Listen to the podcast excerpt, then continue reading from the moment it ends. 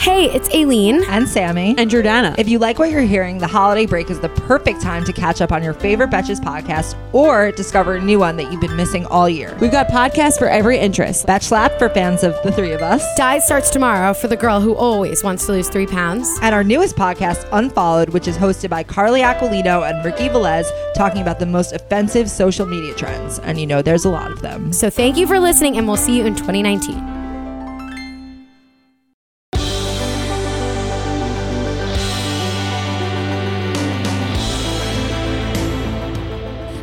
And welcome to the Betches Sup podcast. I'm Alise Morales, I'm Sami Fishbein. and we've got a very special guest for you today. Yes, our guest today is journalist Sarah Kendzior, author author of The View from Flyover Country and the pod and one of the co-hosts of the podcast Gaslit Nation, which has quickly become one of my favorites. Wow. And she is also one of my favorite Twitter follows. Sarah, you sort of are a bit of like the Paul Revere of Russian meddling. and so we really wanted to have you to talk about um, an issue that we don't feel is getting nearly enough recognition um, in this time, which is the Republicans' attempt to call for a constitutional convention. Yeah, um, that's a big issue. It's an issue that predates Trump uh, by quite a bit, but I think has been exacerbated by the political tendencies of the Trump administration, which are broadly autocratic. Um, but in terms of the role of the GOP, you see the GOP aiming for a one party state. Um, you know, you saw this in the election through things like gerrymandering, voter suppression, um, you know, allowing foreign interference to abet Republican goals. Um, and so this old dream, you know, it really ba- dates back a few decades of a constitutional convention uh, in which the GOP would rewrite the Constitution so that it reflected um, basically libertarian economics and extremely conservative uh, social.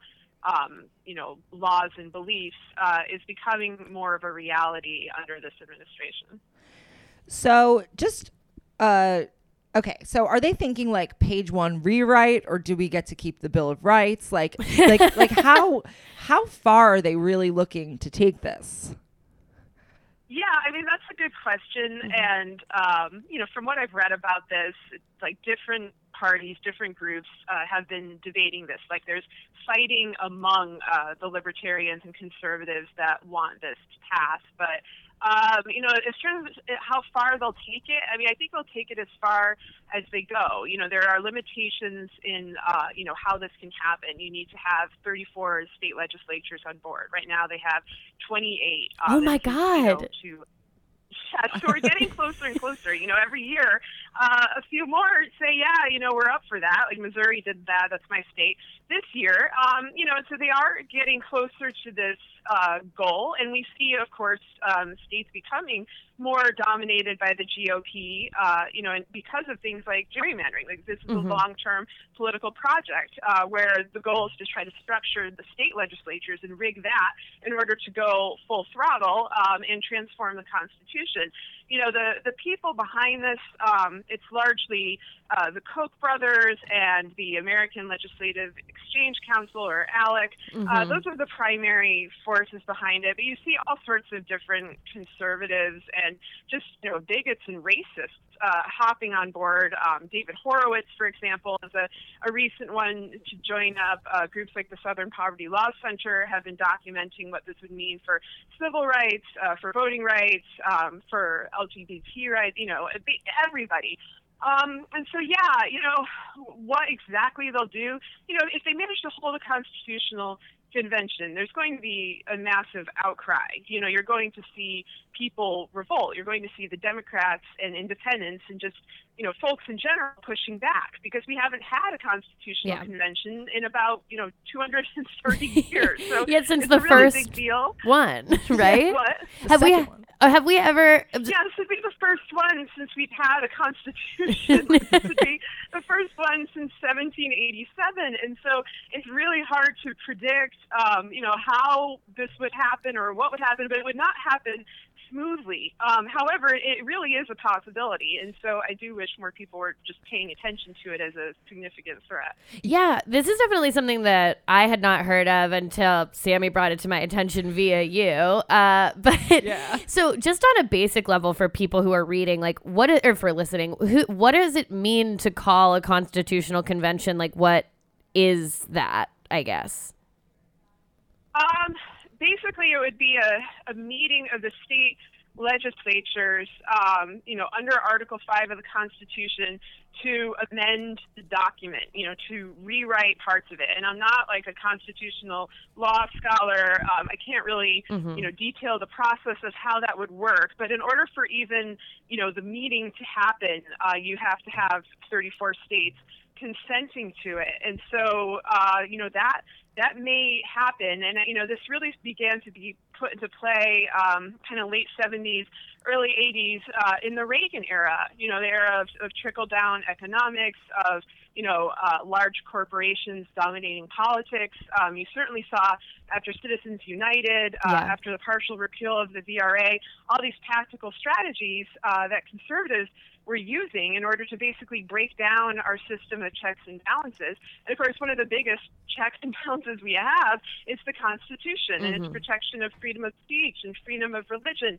Uh, they're trying to erode that. They're trying to create a very different type of type of country. And I think a lot of uh, you know the momentum behind it is their fear of demographic change, where if we don't have a white dominated Christian, you know, male dominated country, uh, they freak out. And of course, they want absolute, you know, unfettered economic quote unquote freedom, which basically means the freedom to oppress people, uh, you know, who aren't incredibly rich, and you know, a removal of things like, for example, environmental protections or anything else that is, uh, you know, funded by the government for the benefit of the public. All that could potentially go away uh, if they are able to pull this off and amend the Constitution. But yeah, as I was saying before, it's not like they're just going to sit around one day, pass it, and that's that. You know, I'm sure there'll be enormous uh, blowback Yeah. if they do try to do this. Well, if they want to repeal all the environmental protections, then their their new country isn't going to last very long. So it seems like it would sort of be a waste of their time. Yeah. Um, so you mentioned,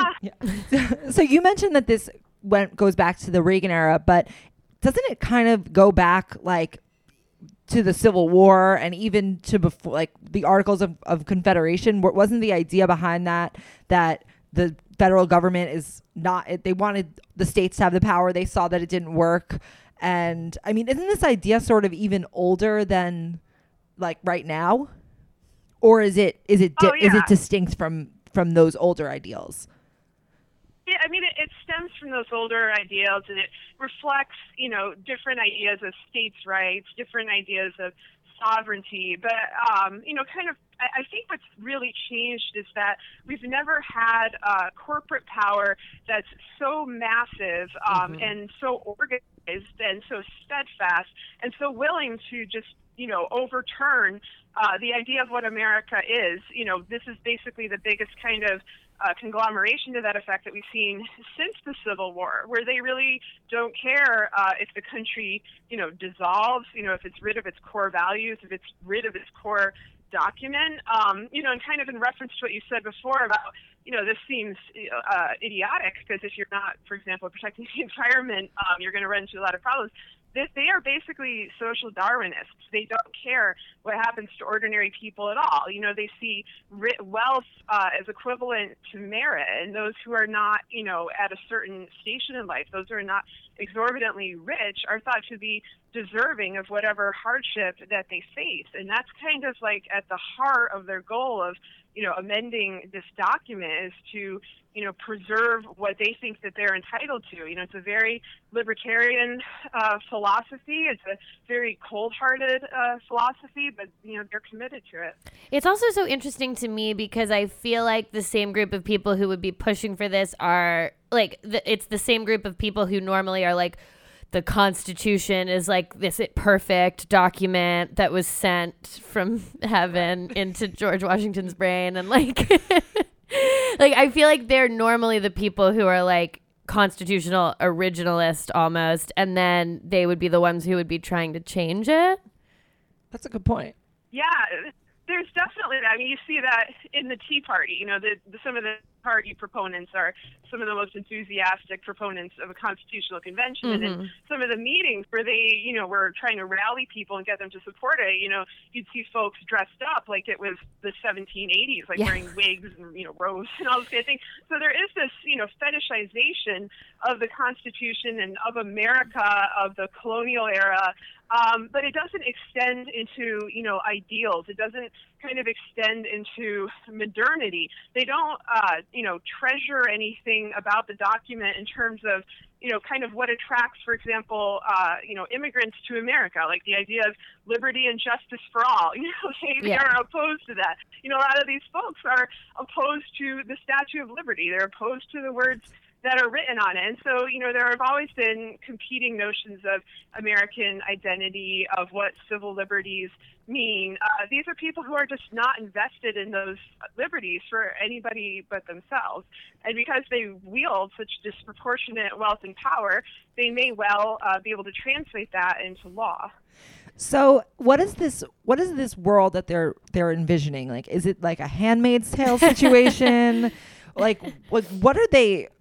Like, what do you think it, it looks like based on? You know, I know obviously you don't know everything that they all think, and I'm sure there and like you said, there is some division with within this movement in general. But what is like? What are are there any specific provisions that they're like going to go after for sure, or are there certain things that they definitely want to add in? Yeah, I mean, generally it, it reflects, um, you know, the same kind of spectrum of extremism you've seen in the, you know, in the Trump administration. There are a lot of very racist people involved, the kind of people who call Black Lives Matter a terrorist group. The No. people who are very anti-Muslim, um, you know, call, calling all Muslim terrorists, very anti-immigrant. Um, you know, so socially they, they are essentially white supremacists. You know, that's not always the main driving force behind everyone attracted to this concept, but they're certainly willing uh, to abet it, you know, much in Yeah. the same way with Trump. And then you see these real, you know, Ayn Rand, old school libertarian types, uh, you know, whose fundamental idea is that business and the economy need to be completely unencumbered. So these are people who historically have been busting up, uh, you know, unions and who Mhm. wanted to privatize everything, privatize schools, get rid of national parks, you know, anything that's sort of um, publicly funded in American life, they want gone. And they see it as, you know, a, a, some of them, like the Koch brothers, I mean, I think it's it's an actual belief. You know, it's something that they hold dear. It's not just kind of a means to an end. It, it is the end. And uh, Jane Mayer's book, um, I think it's called Dark Money, like, you know, Yeah. about the Koch brothers uh, is very informative in a sense, kind of getting at the family history and, uh, you know, because there's divisions within the family itself, um, you know, what led them down this uh, very dark road. Wow. So, wh- why does it feel like this isn't really being spoken about either by politicians or by journalists or by really anybody? Like, this is not a mainstream conversation, and it should be. Yeah, it should. I don't think people realize, for one, um, how close we are in terms of how many states, uh, you know, are needed, and that we're only six away. Um, I think that they, much like they've underestimated the damage that the Trump administration did, or even, you know, they didn't believe Trump would win the primary. Yeah. They didn't believe he'd win the general. They thought that he'd be held in by checks and balances once he took office. There's a refusal to even envision the worst outcome or to imagine that this is possible, but it is. You know, democracy is fragile. Like, you have to actively fight for it, and you have to actively work to protect the most vulnerable, or, you know, it's going to fall and people are going to be badly hurt. Um, and I also think, you know, our media tends to be dominated by rich white men. And, you know, potentially we'll, we'll all suffer if this gets passed, you know, because our, our country will essentially be gone, you know, Yeah. be turned formally into something else. But, you know, rich white men are, are the least likely to suffer. And so I think when there's, you know, the sort of hate rhetoric you see in there, um, when there's the sort of abandonment of people who are poor or middle class or you know vulnerable in any way dependent on uh, you know the government in any way uh, they're not looking out for those people. They don't care about those people. That's a flaw in the media in general. And so I think there there is a reluctance to confront it um, and then there's a sort of taboo you know which has been annoying the shit out of me for like years. of, you know, this fear of being alarmist, this fear Mm-hmm. of being hysterical. Like, oh, I can't talk about this terrible thing that's like actually really well documented and happening right in front of my eyes because it's so terrible that you know I will seem alarmist. I'll seem like I'm scaring people, but people need to to wake up. You know, because there's no way uh, to confront this or solve it without acknowledging that it exists. And you know, some Democrats have been acknowledging it. You know, Hillary Clinton brought it up as a significant threat, but of course, you know, she is also labeled as an alarmist. So Yeah. Yeah, I mean, she brought up all the Russia stuff in the debates, and everyone acted like she was crazy. You're a then. puppet. Yeah, yeah, the uh, the classic exchange. Yeah. So one question I had is like, let's say that I'm someone who's in a state that, like you mentioned, Missouri, that has agreed. They said that they're interested in doing one of these conventions. Is there anything that you can do? Is there any recourse now to be like, I don't want my state to even be on board? Like, could we start chipping away at the states who have agreed to this? Yeah, I mean, it's a tough thing. I think, you know, change needs to come from within the state. I think, like you said, people in general don't necessarily know that this is happening. So, for example, in Missouri, if someone is, is voting for a Republican, uh, they very likely don't know that this is something that a lot of these uh, Republican elites want. They often, in my experience in Missouri, um, don't know what policies the Republicans want to enforce. You know, like we had a bunch of very progressive ballot initiatives pass in Missouri. You know, one of them was campaign finance reform. You know, one of the, you know, another was protection of labor unions. You know, these are policies that traditionally, if you're going to vote for these, uh, you would vote for a Democrat. Folks genuinely didn't grasp uh, that the Republican that they elected as Senator Josh Hawley, who's now under federal investigation, or, excuse me, Classic. investigation, is going to is going to strike down these amendments. So there's real misinformation out there. You know, if you get all your info from Fox News, if you get it from Rush Limbaugh, uh, you're going to come away with a different perspective about what's going on. So I think, you know, number one, informing people that this is going on, this is an active threat, and then fighting, um, I think, the structural barriers that are just bad on their own. You know, putting this issue aside, we should not have gerrymandering. We should not have, uh, you know, the repeal of the VRA, which led to voter ID laws, voter suppression, disenfranchisement. You know, all of this is just bad for our democracy in general, and of course would be made worse uh, under a constitutional convention. But it's what helps enable these state legislatures uh, to get in there. You know, in my state, the legislature is way, way, way more conservative than like the average Missouri person, and even the average Missouri Republican. Um, you know, and, they, and they're very dominated by special interests, by groups like the NRA. You know, they've got an agenda, and, and so I think folks need to wake up and kind of, you know, realize that these very powerful people are serious. You know, they're patient. And they've been building this for a long time, and you know, they're not they're not kidding around. It's not something that we want to have to confront the day they finally get to 34 states. Then everyone's like, "Hey, what's a constitutional convention?" Like, we don't want that situation. Yeah, I feel like a lot of this ties into some of this like behavior we've seen in like Wisconsin and Michigan where outgoing Republican legislatures are like passing these lame duck like bill laws so that th- like their stuff stays and the new governors can't do anything about it. Like it seems like it's all a part of this strategy of like where the end goal is for them to be in power, not for our democracy to be strong. Yes. Yes. Mm-hmm. Yeah, that's absolutely right. And um, you know, you certainly see examples with those states. That's one of the the reasons I was very worried about the midterms. I was worried that the Republicans just simply wouldn't concede. You know, if you remember the Alabama Senate race, like Roy Moore never conceded, and so I was worried that afterwards they would kind of do that en masse and just be like, you know, the facade is off. You know, we're going to be overt about what we want. That didn't exactly happen. Instead, they waited and then began, you know, to proactively strip power uh, from the Democrats who were democratically represented. And they did this with total shamelessness. And I think that this openness about what their agenda is, uh, that's new. I think you Yeah. really started to see this in 2015 uh, with Mitch McConnell and the Supreme Court, uh, with their refusal to accept Obama's judges. I mean, for lower court judges, that began, I think, in around 2013 Yeah. and 2015 with the Supreme Court. And then, of course, you see Trump, you know, now that he's in there, packing the courts uh, was completely unqualified, extremely conservative judges, uh, packing the Supreme Court with people like Kavanaugh, who seemed handpicked to prevent him uh, from ever being indicted for Yeah. his crimes.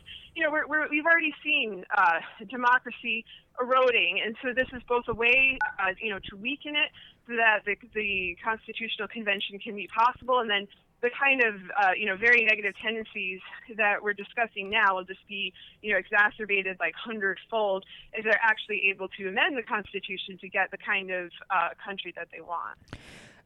Wow. Yeah. So, so do you think that in 2020 that there is a real threat? I mean, you saw that they some some people conceded in some states, but even you know, I think that they were sort of laying the groundwork to say that elections are not legitimate. Like I could see a 2020 situ- scenario where it comes down to Florida, it comes down to Broward and Palm Beach County, and they do not have the infrastructure. Ob- I think turnout will be even even bigger, and I think it'll be even harder for them to count the votes. Do you think that there is a potential situation where Trump refuses to concede because he says that the votes aren't able to be counted? Like you sort of have a another Bush v. Gore situation, but with someone who's even less willing to respect the institutions of transferring power. Yeah. Oh, absolutely. I mean, if Trump leaves, I think he's going to be literally pulled out uh, in handcuffs. Like, I don't think he has any intention of ever leaving the White House because if he leaves the White House, then he's going to be subject uh, to both federal and state crimes and, uh, you know, prosecution for those crimes. And so what he's doing right now is trying, you know, to pack everything, including his appointment, uh, you know, for Attorney General, for example, so that he's immune. You know, he's trying to set up uh, this whole belief that uh, a sitting president cannot be indicted. And because we've never had a situation like Trump before, uh, you know, legal scholars aren't really sure what to do. You know, there's there's no precedent. But if he's just a private citizen, uh, it's pretty obvious. Yeah. Know, what would need to be done, and it's possible he'll be pardoned. You know, by whoever comes in next. Um, You know, and that could be a travesty and so right. It's possible he won't be the candidate in 2020 uh, if he does you know, I mean, I, I tend to think he won't resign, but um, Yeah. I don't know how much is going to be revealed or what kind of charges are going to be brought by then. But he might be out. Um, you know, he might be indicted. But even if he's gone, you know, I have to stress this: the Republicans in general have embraced this project, Yeah. and the Republicans are implicated in many of the same crimes as Trump. I mean, we just saw Michael Cohen get three years. He was the head of the RNC Finance Committee. Like all this dirty money, all this collusion with Russia. It's not just Trump. It's the like pretty much the entirety of the Republican Party. And so all that will be brought to the fore unless they control uh, the system. And so there's a mix of you know them wanting to put in uh, very extremist goals. Some of them are you know about uh, repressing civil rights, civil liberties. Others are economic. You know, they want their giant tax cuts. They want to make sure, you know, grandma has no health insurance, you know, those kind of Paul Ryan style dreams. But lately, a lot of it is just self protection. If they hold all the cards, if they are permanently in power, no one will ever hold them accountable for anything. And I think that, you know, fear at this point is driving this just as much as ambition, which I think was what was driving it earlier. Yeah. Right. I think it definitely tells us something that the Russians were looking for a way into sort of destabilize the American political system, and they chose the Republican Party as being the one that is easier to penetrate. I think that should say something to everybody. Um, but I'm oh, won- absolutely. but I mean, I'm wondering. I saw you tweeted something about um, about saying that it's really important for all implicated actors in the entire party, in any capacity, to essentially be held accountable for their involvement in the Russia scandal and in all of these corruption scandals. But so that we can't, so that even if Trump is out, that there's not still this power structure in play for them to continue to pursue these goals. I'm just wondering what, to what extent do you feel like this constitutional convention is an inev- inevitability? Do you think that there's a way that we can sort of turn the country, like steer it back towards this, you know, the more progressive direction that it felt like we were going in when Obama was in office? Yeah, no, I don't think it's inevitable. Um, you know, the things that worry me most are less about what citizens want and you know what people's desires are than that what we want doesn't seem to matter as much anymore. We have less leverage because the structure has changed. You know, it, within states, um, you know, there are repressive new laws that uh, limit, you know, who can vote, uh, what kind of representatives can be chosen. But you know, they they've wanted this for a very long time. Like we're on about like year 40 of this idea Yeah. kind of floating around and them trying to achieve it. They still haven't achieved it. Uh, you know, every time we have an election, it becomes touch and go because, you know, they can lose legislatures, they can gain them. They don't completely know. And, you know, that's one of the reasons that they're trying to stack them. And, you know, the other thing is, is if we do reach this terrible point, there's going to be a tremendous amount of debate. There may be Democrats that may want to alter the Constitution for progressive reasons. I mean, Yeah. I think what's most likely to happen is for folks to just kind of be like, you know, this is led by a bunch of corrupt people who've been engaged in white collar crime and, you know, suppression of civil liberties for a long time. Like, we should really not be doing this. I, I think that will be the main tactic. But if they have to get creative about it, um, you know, amending the Constitution can go in a number of different ways. Uh, maybe we'll see the Equal Rights Amendment passed. I mean, I, I don't think that Yeah. that's really what will happen, but it's such a, um, you know, it's so hard to predict, uh, you know, in practice what will actually occur that I don't think anything is inevitable. I don't think it's inevitable that it'll happen, and I don't think it's inevitable that if it happens, it won't be struck down or turned around uh, in some way. So, but it is a danger. It is something people should look out for. Yeah. Okay, well, that's not such horrible news. uh, you could have given us a way worse prediction. You would have been like, actually, I just got word it's happening right now. Yeah. One more thing I'm just I'm I'm curious about and I think it's interesting that you you sort of exist in an intersection of journalism that is not, you know, not the MSNBC and the CNN and obviously not Fox, but you know, I think that you have a sort of um lane where it really feels like you're I, I like I said, like the Paul Revere of these issues I love it. that are that are maybe widely known, but they're not being widely discussed. And seeing everything come out in this Russia investigation, I've been a bit um, confused as to why it plays out how it does because a lot of the things that Trump is being, you know, is be, that's being talked about that he has done. I feel like a lot of those things have been written about in books like years ago. Like if you read Russian Roulette, none of these things that they're saying about him now have been secret. Like they've all been out there. So I'm just wondering if you have any sort of I don't know way to like make sense of the fact that why journalism feels like it's sort of 2 years late or several years late to what's already like known and established and out there in some situations. Yeah, yeah, it's very frustrating, and you know, it's definitely not everyone in journalism that's that's late. You know, uh, Russian roulette, for example, David Corn, Michael Isikoff were early to it. Malcolm Nance wrote an entire book about it in October 2016. That was the publication date. So all this information is out there. I was publishing about Russia starting in mid 2016. I got a tremendous amount of blowback, uh, a huge amount of threats to my life. You know, it was a very difficult time. Um, you know, it still is. I think that's one of the reasons people were reluctant to report on it. You know, is not just the sort of fear of being labeled an alarmist or hysterical, but because they were out threatening to kill people. I Yeah. mean, you know, that's the reality of the situation.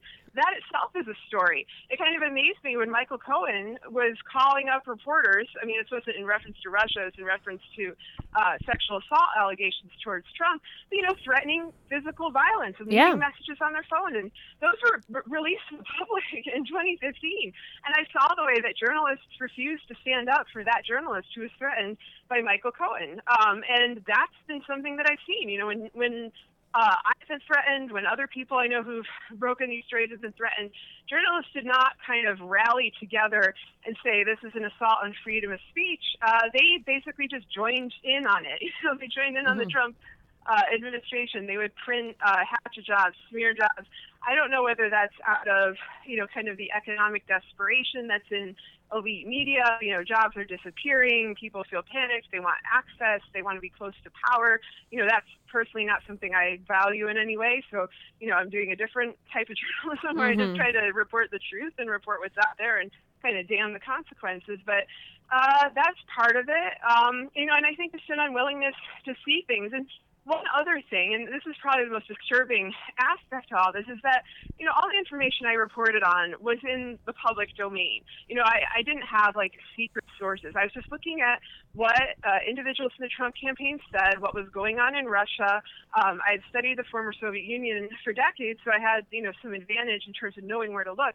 But that was it. And so I kept thinking, if I was able to piece this together and figure this out, like what was the FBI doing? What were our intelligence agencies doing? What was our law enforcement doing? And not just this year, but doing for the past 30 years, because that's how long that Manafort and Cohen and Trump uh, and these ties to the Russian mafia have been forming. And so I think there's kind of a reluctance to take it seriously because folks naturally assume, well, you know, if Trump was really doing this, if he was really a Russian asset, if he was really a known criminal, clearly he would have been arrested a long time ago. Yeah. Uh, and he wasn't. They let him get away with everything. And so, you know, that is my question: is why weren't these people indicted earlier? Even now, the crimes they're indicted for, they're often from like the early 2000s. That was the case with both uh, Manafort and Cohen. Like, why not arrest them back then? Why not, you know, raise the alarm when Paul Manafort is running a presidential campaign yeah. instead of just treating it like he's, you know, some ordinary guy? Like, I knew his name right away because he's helped all these dictators and, you know, particularly been active in Ukraine. And I was like, oh my God, like, this is really terrible. Like, this is very alarming people weren't alarmed. Um, and so that's that's really the question. Is I think journalists kind of take their cues put people in power and they're like, oh, if you know James Comey's unconcerned, then I guess I'll be unconcerned too. Uh, and we obviously can't trust uh, those people in power to make the right decisions. Yeah, I feel like a lot of what this has laid bare is like the level of crimes that a individual rich person commit can commit without being caught. Like all of these people basically are caught because they uh, they got to the highest office in the land and like that brought scrutiny on them. But if they hadn't done that, all of these crimes would have gone completely unpunished. Um, and I do have yeah. one. I have one final question for you. Oh, and then Sami has one. Yes, I do. okay, my question, and you might not know the answer, but just based on your research and everything that you've done, who do you think individual one is? it's obviously Trump. Like, yeah. he knows Trump. It says in one of the documents like he, he won the presidential election. I don't I, think that that's a mystery. I, I think we're at the point we can really put individual one, you know, on Trump Tower and kind of make it individual one tower. I, I think the only reason exactly. Trump doesn't know that it's him is because he cannot read. Like he is illiterate. True. That's also true. Yeah. um, my my last question is just going back to talking about how there are sort of these these things that are widely known or available to the public domain. Is there anything else that you think is a big story that's on the horizon other than this constitutional convention that we should be aware of or warning people about or looking into at this point? Um, I mean, this is on people's radar, but not as much as I think it should be. And I think the role of Jared Kushner, you know, I, have been beating yes. this drum for years. Like, he's just as much of a danger to this country as Trump. He is from a family of organized crime, and he has been engaged in illegal and illicit activity uh, from before he got in the White House and now. And I think it's starting to come into focus, you know, one, because as Andrea and I unfortunately may have uh, correctly predicted, he may be the quote uh, chief of staff. Yeah. I think Jared has basically been acting as chief of staff in an informal capacity anyway, so I don't think this will be a huge change. But Jared is hooked up with you know the worst people, not just in Russia, but in Saudi Arabia with MBS, yes. in Israel with Netanyahu, um, you know, in the UAE, in China. Like he's been making horrible deals and engaged with this you know alliance of autocrats around the world. Uh, and I think he's tremendously dangerous. I think Netanyahu uh, is a dangerous figure at this point, uh, you know, both for Israelis and for the U.S. and for the world. And he's closely aligned with Kushner. Their families go back decades. And so you really have a unique relationship there. And I think that what's going to happen, you know, I mean, I've read that this is happening now, is that, you know, the Mueller investigation is expanding into looking at uh, countries in the Middle East in addition to Russia, yeah. Know, at, at Saudi Arabia, at Israel, at Qatar, at the UAE. I think, you know, a lot of very dirty deals are about to come out. And I think that, you know, the Trump Kushner family is trying to consolidate power very quickly so that they can be immune um, from repercussions. And I think that the people they've helped abroad, people like MBS and Netanyahu, are trying to return the favor and help them. And in the midst of all this, are just ordinary people, you know, around the world, in the U.S., in Russia, and Israel, and Saudi Arabia, who just want a better way of life, you know, want a government of decent people, and we're not getting it. You know, none of us are, and so I'm worried um, about the repercussions of Kushner for the world and Ivanka too, uh, and I Yeah. hope that people take that seriously. You know, I always thought Jared and Ivanka weren't really a match that made sense to me. But the more Nope. the more I learn about Jared, I mean, Yeah. just from bef- you know the, when he was on Gossip Girl, I didn't think anything of him. but now I realize he married into the perfect Yeah. family for him, It was actually like a very, um, very well matched, as as he they would, say, Beshert. Yeah, I mean, I have questions about that marriage, and I'm not sure I want to go down that road. But you know, from the beginning, I was like, this this strikes me as an arranged marriage, and there was a lot of kind of debate beforehand. You know, some of it was about will Ivanka convert, but you know, they broke up, um, and the person who brought them back together was Wendy Deng, or at the time was Rupert Murdoch's oh, wife. right. Is it- So is you she see this recurring spy? cast of characters of people involved in all of these illicit deals because of course Murdoch is heavily implicated um, in this and you know they're all working to bring these two together you have you know Charles Kushner's involvement like a, a lot of this very strange stuff um, I think that Jared and Ivanka are much more kind of media savvy I mean Trump himself is media savvy but Yeah. in kind of like an old school way like a blowhard carnival barker tabloid kind of way Yeah. I think Jared and Ivanka are better at being quiet and they're better at being slick. And so I worry about that, um, you know, this younger generation and, and uh, what they're going to do. But yeah, you know, I, I have some questions. I don't really think uh, love was, you know, what made the world uh, not go round, but maybe come crashing to a halt in this case uh, here. So. Well, you have to be capable of love. uh, For, for one other than yourself, Um, um, I've heard it. yeah, exactly. I've heard it suggested that Wendy Deng is, Is it- actually a spy. Is I No. don't, I have never heard that Wendy Deng is a Google spy. it. Google it. Google Wendy Deng is a spy. Okay. Sarah, do you have any do you have any opinion on that? Do you this? know that she's a spy? Wait, what?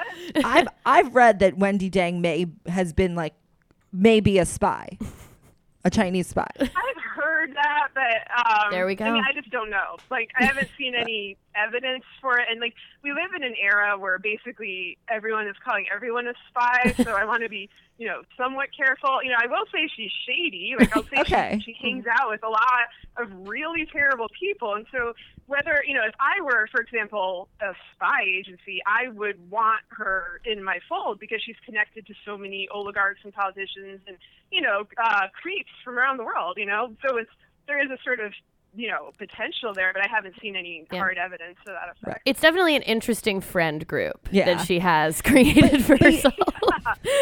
But sometimes they don't even like need to be an, a technical spy, you know, to be someone yeah, who is well, I used think as she a could pawn. Well, be like an asset instead of Mhm. an agent. I mean, Yeah. she could just Right. be someone who's useful. Uh, you know, anyone who's connected to a billionaire involved in media, you know, is a tremendously useful individual. I mean, that's one of the reasons I think Trump was so useful. Is he was a, you know, I guess a billionaire, a very debt-ridden billionaire, Yeah. heavily involved in media, business, politics. You know, you get an in with Trump, you get in uh, to this whole world, and you know, people like like Wendy Deng. You know, that's another example of someone like that. But I really just I don't know enough about her on an individual level to, you know, make that uh, claim.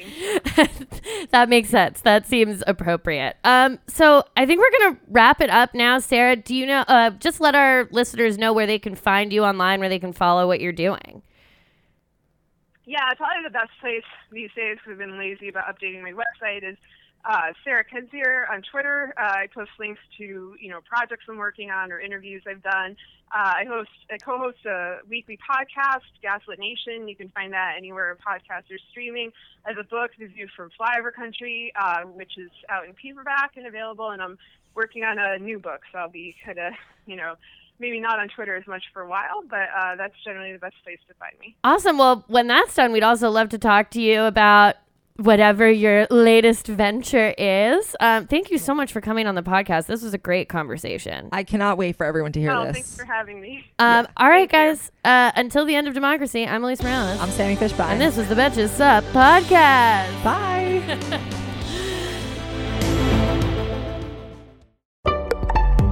Betches.